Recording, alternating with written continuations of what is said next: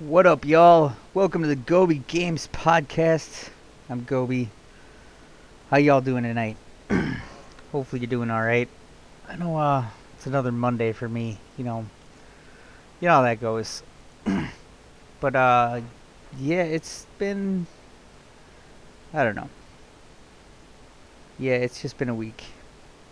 Wasn't too interesting. We do have some updates coming out that later in the month that I'm going to talk about tonight. The first one, game I haven't talked about in a while, Warframe. It is getting its biggest update in 8 years. Alright, it mainly revolves around the Railjack gameplay. They're trying to make it better for co-op experience, and they completely changed how it works. I mean, yeah, they reduced the costs to get one. You can also go into the marketplace and buy one for platinum if you want. If you don't want to grind out all the stuff to the materials to make one yourself. You know, they've changed the avionics to use a mod system, and you can have loadouts now in the Plexus menu. So basically what it does is it lets you make a loadout for being a pilot or gunner in a Railjack, and when you join somebody else's Railjack, you bring your loadout with you. So instead of going into some other player's Railjack and have to deal with a weird, funky loadout that you're not used to, you can bring it with you, and it's completely customized to you. Now, of course, the downside to this is Dirac, which is the currency currently used to upgrade Railjack avionics, is on its way out. Any Dirac you've spent on the grid up to date, up to 39,000, will be refunded and exchanged for Endo when you first log in after the update drops. Warframe, these updates are, they're fun. I mean, they at least hotfix stuff right away, too. It'll be interesting. I'll probably jump back into the game. I haven't played it in a while. I have been playing since 2013, but I haven't played in a while, so I might jump back in after this update and check it out and see what these Railjacks are all about. Yeah, so onto a game that I actually do play quite a bit. The Division 2 has a patch tomorrow. It's 3.6 gigabytes on PC and about the same on PlayStation. However, if you're on the Xbox, you're looking at a 4.6 gigabyte patch. Not a big deal. Basically, this is the start of the seasonal reruns. Now, we talked about how they plan to do a major update and add a game mode later in the year. Or maybe, I don't know if I have actually. But yeah, anyway, they plan on adding a brand new game mode that's never been seen before in the Division series. That's coming with the major update that's coming later this year. Until then, they are gonna rerun the seasons, and season 5, which is technically a rerun of season 1. So what they're doing is rerunning seasons 1 through 4 again, so that if you miss them, you can go back and get all the stuff from them. Or if you're like me and you missed some of the league stuff, we can go back and we can get the league stuff as well. This should be cool. It'll give Loki a chance to get some of the things that he missed, which will be pretty cool. But yeah, And I guess we'll get the... I don't know if it's really sad news. I mean, it is sad news. But you guys probably don't remember the game Disintegration. It came out late last year. It's made by a studio called V1 Interactive, which was founded by Halo co-creator Marcus Leto. Unfortunately, V1 Interactive is closing down. They basically decided to close it down to further employees. The game didn't do well. It was originally like an RTS, and it kind of morphed into a first-person shooter. It had a multiplayer component for a while, but they decided to end multiplayer support last November, which was just 5 months into the game's life, which wasn't good. And now it's shutting down. They announced it via Twitter. The tweet said, "We are sad to inform you that V1 Interactive is officially closing," the developers wrote. "We want to thank all the talented people at V1, both past and present, who helped make the last 5 years wonderful. And a heartfelt thanks to the amazing community that supported us." Leto expanded on the announcement in a separate post on his personal Twitter feed, writing that the studio's priority has been to the well-being of our employees. "We've been transparent with them about the state of things for months," he continued, "and are making this decision now so that they have ample time to search for new jobs while being supported by our studio." So I guess the sad part is, all these people are losing their jobs. Unfortunately, I didn't buy the game. I did watch it. I just was not... I was not enthused with it. It just...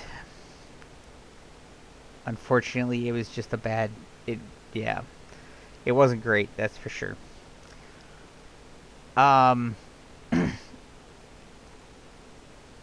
Anyway, we'll move on to something a little better. Obviously, we all remember the fun weather that Texas had earlier this year, and all the fun stuff that happened with that. Because of that, most of the team for Fallout 76 is located in Austin, Texas, and earlier they reported that the PTS would be delayed. They have now said that the PTS is set to reopen sometime in mid-March. This is a PTS I might actually jump on. You're going to get to test out features like special loadouts, camp slots, and daily ops expansions. We'll all be able to test on the PTS. As long as I can bring my current character, I love to test that stuff out and compare it to the mods that are out there and maybe give some feedback. The theme of the next season looks to be Winter Silhouette. The seasons in Fallout 76 are pretty interesting. Fortunately, I haven't been playing it very much lately. Gotten stuck on other things. I do need to get back in and play some, for sure. But that's a whole different story. Let's move on. So the Nintendo people are getting some fun action. So Apex Legends launches on Switch tomorrow, or on March 9th if you're listening to this later. It's being brought to Nintendo by Panic Button. They are supposedly also known as the Port Wizard around the Nintendo Life office, so that's cool. It is cross-play. However, cross-progression will not be available right now. It is planned, but... Okay, this is straight from Chad Greenier of Respawn. It is planned, but I think we're a ways out from being able to offer that. I really want it as a gamer myself, so I hear what our fans are saying, and I totally agree with them. We're doing work to try and make them happen. It's a complex challenge of multiple accounts existing for various users that we have to resolve or merge. There are legal and contractual things to navigate with purchasing on other platforms and having those carry over, and also some technical challenges. So it's not something we can just turn on, but we are working towards having it, and the team is passionate about delivering it at some point. So that's good news for anybody who plays Apex. There is, I'm going to be linking this article, but it's an actual, it's like a Q&A article between the Nintendo Life staff, and it's a pretty decent read, gives you pretty much any information you want. Obviously, if you played Xbox, there it is. If you played Apex, it's... everything's going to be there. They're not cutting anything. It's actually built on the same engine as all the other games. Of course, that brought up the question of are we going to see previous Respawn work on the Twitch now that, you know, the Apex Legends engine has already been ported over to the Switch. Basically, the simple answer is no. I wouldn't count on it, at least anytime soon. They talked about bringing the great things from Titanfall 2 into the Apex world and introducing them to the Apex fans. Sorry, guys, about the cough and whatnot. So yeah, that kind of bummed me out. It would be kind of cool. I was a fan of Titanfall 2. I mean, I enjoyed both Titanfall and Titanfall 2. I think they're both underrated games. If you haven't played half, fuck. Yep, it's one of them days. It's a Monday. If you haven't played either one of them, definitely go check them out. I prefer the Frontier defense mode myself. It's a horde-based mode. It's co-op. You and three other people take on so many waves of, you know, different enemies and whatnot. It's in both Titanfall 1 and Titanfall 2. It's really a toss-up. I like things about both of them, but I think I have played Titanfall 2 more than Titanfall 1 at this time. But I have not played Apex Legends, but that is simply because I'm just not a fan of Battle Royale. It's a personal thing. That's it. Yeah. So, onto something that I found funny. Over 5,000 Final Fantasy XIV accounts banned for real money trading. Yep. I mean, it's illegal. But yeah, 5,000 such, yep. Between March 25th and... between February 25th and March 3rd for participating in RMT or other prohibited activities. There were also 814 counts of banned which took part in RMT advertising. So, if you didn't know, real money trading is illegal in pretty much all MMOs, but, you know, still, people try.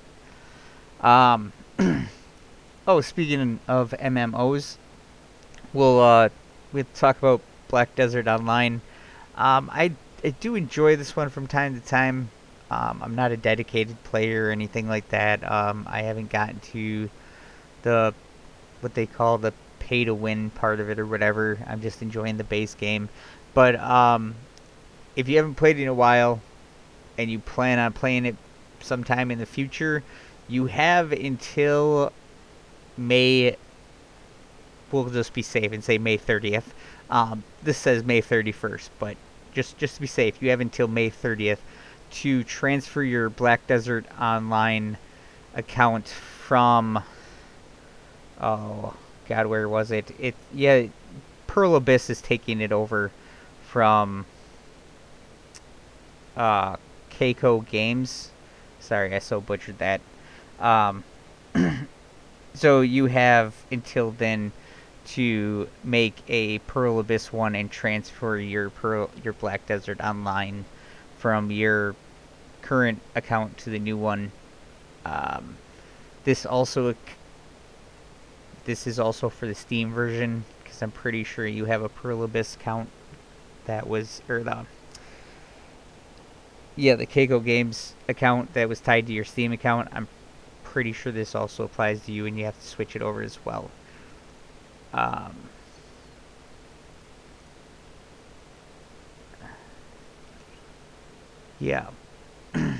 So as I've been waiting for patch 1.2 to come out, I'm playing Cyberpunk a little more, and I decided, whatever, I'll try some mods for it. The realistic driving experience mod, it did what it said it was going to do. It worked. It did improve the driving some. It definitely felt more GTA-ish. The guy said more of a Forza feel, but I definitely felt more of a GTA-ish feel myself. I was also looking at the third-person mod, which makes you third-person instead of first-person. I haven't got it to work yet, but I didn't really try other than just downloading it yet. And while surfing, so obviously I played Outriders, and I want to we'll take a little bit and talk a little bit more about it. So I finally got to play it crossplay. Played with my buddy Bomb, and he was on his Xbox, I was on the PC. We used the Xbox game client, or I used the Xbox app. He was on Xbox. We used the party for voice chat, and then I joined him in game. He told me his voice code over the party, and I punched it in, and bam, it just worked. It was a solid experience. I didn't experience any lag or anything like that. It was fun. I mean, it was the same thing as the co-op play that I'd experienced on PC, but also, Outriders is patching their demo. Yep, they are going to support this demo until at least the game comes out. They're patching it to change some of the loot and whatnot, which I don't think is necessarily a bad thing. And they are patching out the motion blur. So right now when you sprint, it's like constant motion blur, and it's bad. So I'm really looking forward to that getting patched out. But I would say as far as the game goes, I haven't really had any bugs or glitches. I think I got almost 8 hours into the demo, across 3 characters. All 3 of them are at level 7 now. I thought I'd like the Trickster. I could definitely see why other people would like it. It was probably... So far, the only class I haven't tried is Technomancer. So, of the 3 classes I have tried, Pyromancer is my favorite, Devastator was my second, and then Trickster was third. Devastator, I don't know. I like some of the abilities, but like the ones that I got weren't necessarily as good. I will say when I was using a shotgun, the class felt a lot better. Being as I'm not a huge shotgun fan, probably why I wasn't enjoying the class as much as the other ones. The Pyromancer, I felt, was way more of a mid-range SMG assault rifle class. I liked the abilities that you got with them. I did like that all the class had a passive health restore ability. that isn't affected by necessarily you killing the person. So, like, when I was playing with Bomb, he would set some people on fire and they would die right next to me. And as I was playing as in my Devastator class, it would heal me because I was within so many meters. It didn't matter if I killed them. I was just, they died within so many meters of me, so I got health from them. Plus, they were on fire, so they gave Bomb health as well. So, I do really like that about the game. The guns, I enjoyed. I feel like if you're going to give me an auto shotgun, though, you need to give me more than 20 rounds of ammunition. Or, I'm sorry, 60 rounds of ammunition. Which, I guess in total you get 80, which is only 4 clips. But it's so, like, they don't do as much damage. So, it's strange. They're great for damage output downrange. But, you burn through ammo fast. Like, super fast. Yeah, that's my only complaint about shotguns in the game, really. The assault rifles felt good. But... and the crossplay felt great, too. So... yeah, I mean, that's... that's... yeah, that's all I got for that. I haven't really checked to see what is on sale on Steam, so I don't really have any recommendations at the time, whatnot. But I don't know what it is on Xbox, or if you can even get it on the Xbox or the PlayStation anymore. But Brink, it's classic. It came out, I want to say, in 2013. To not a whole lot of acclaim. It didn't get a whole lot of long support, and it kind of fell by the wayside fast. It was before the whole hero shooter arena games like Overwatch and stuff like that, but it's class-based, and it's free to play on Steam, so it doesn't cost you anything to check it out. It's got cartoony graphics, but it's got one of the first parkour systems that I ever played in a game. And it's a little bit slow on the movement system, but it's a lot of fun. Gunplay, like I said, it's obviously free to play for a reason, but it's good fun. Especially if you got a you get a group together and you do a co-op game, a custom server, whatever, just doing against bots. It's crazy fun. If you can get a full lobby, it can get pretty interesting and wild too. I know they made another game called Dirty Bomb that was supposedly like the spiritual successor of Brink. I played it for a little bit. It never felt the same. Like, I liked Brink's atmosphere and whatnot as well. I mean, it was just one of the quirks. The turrets are cool. Obviously, my favorite's an engineer. I throw down a lot of turrets and mines. But even the spy class, which is the oddest class, they do all the hacking of objectives and whatnot. They're still a fun class to play. They're still a viable class, and any one of the missions at any one point, they have some really cool abilities as well. They're just not my thing.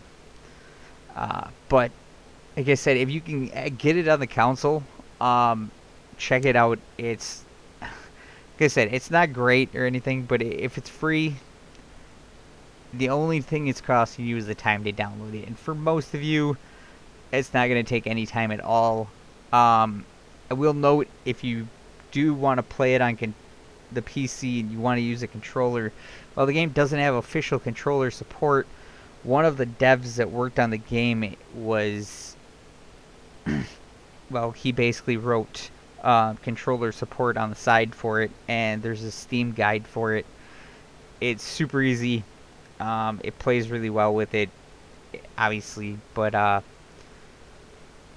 yeah, I guess that's my weekly recommendation.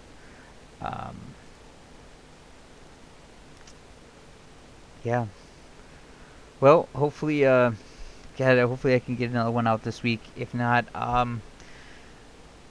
we'll catch you guys on the flip side, all right? Peace.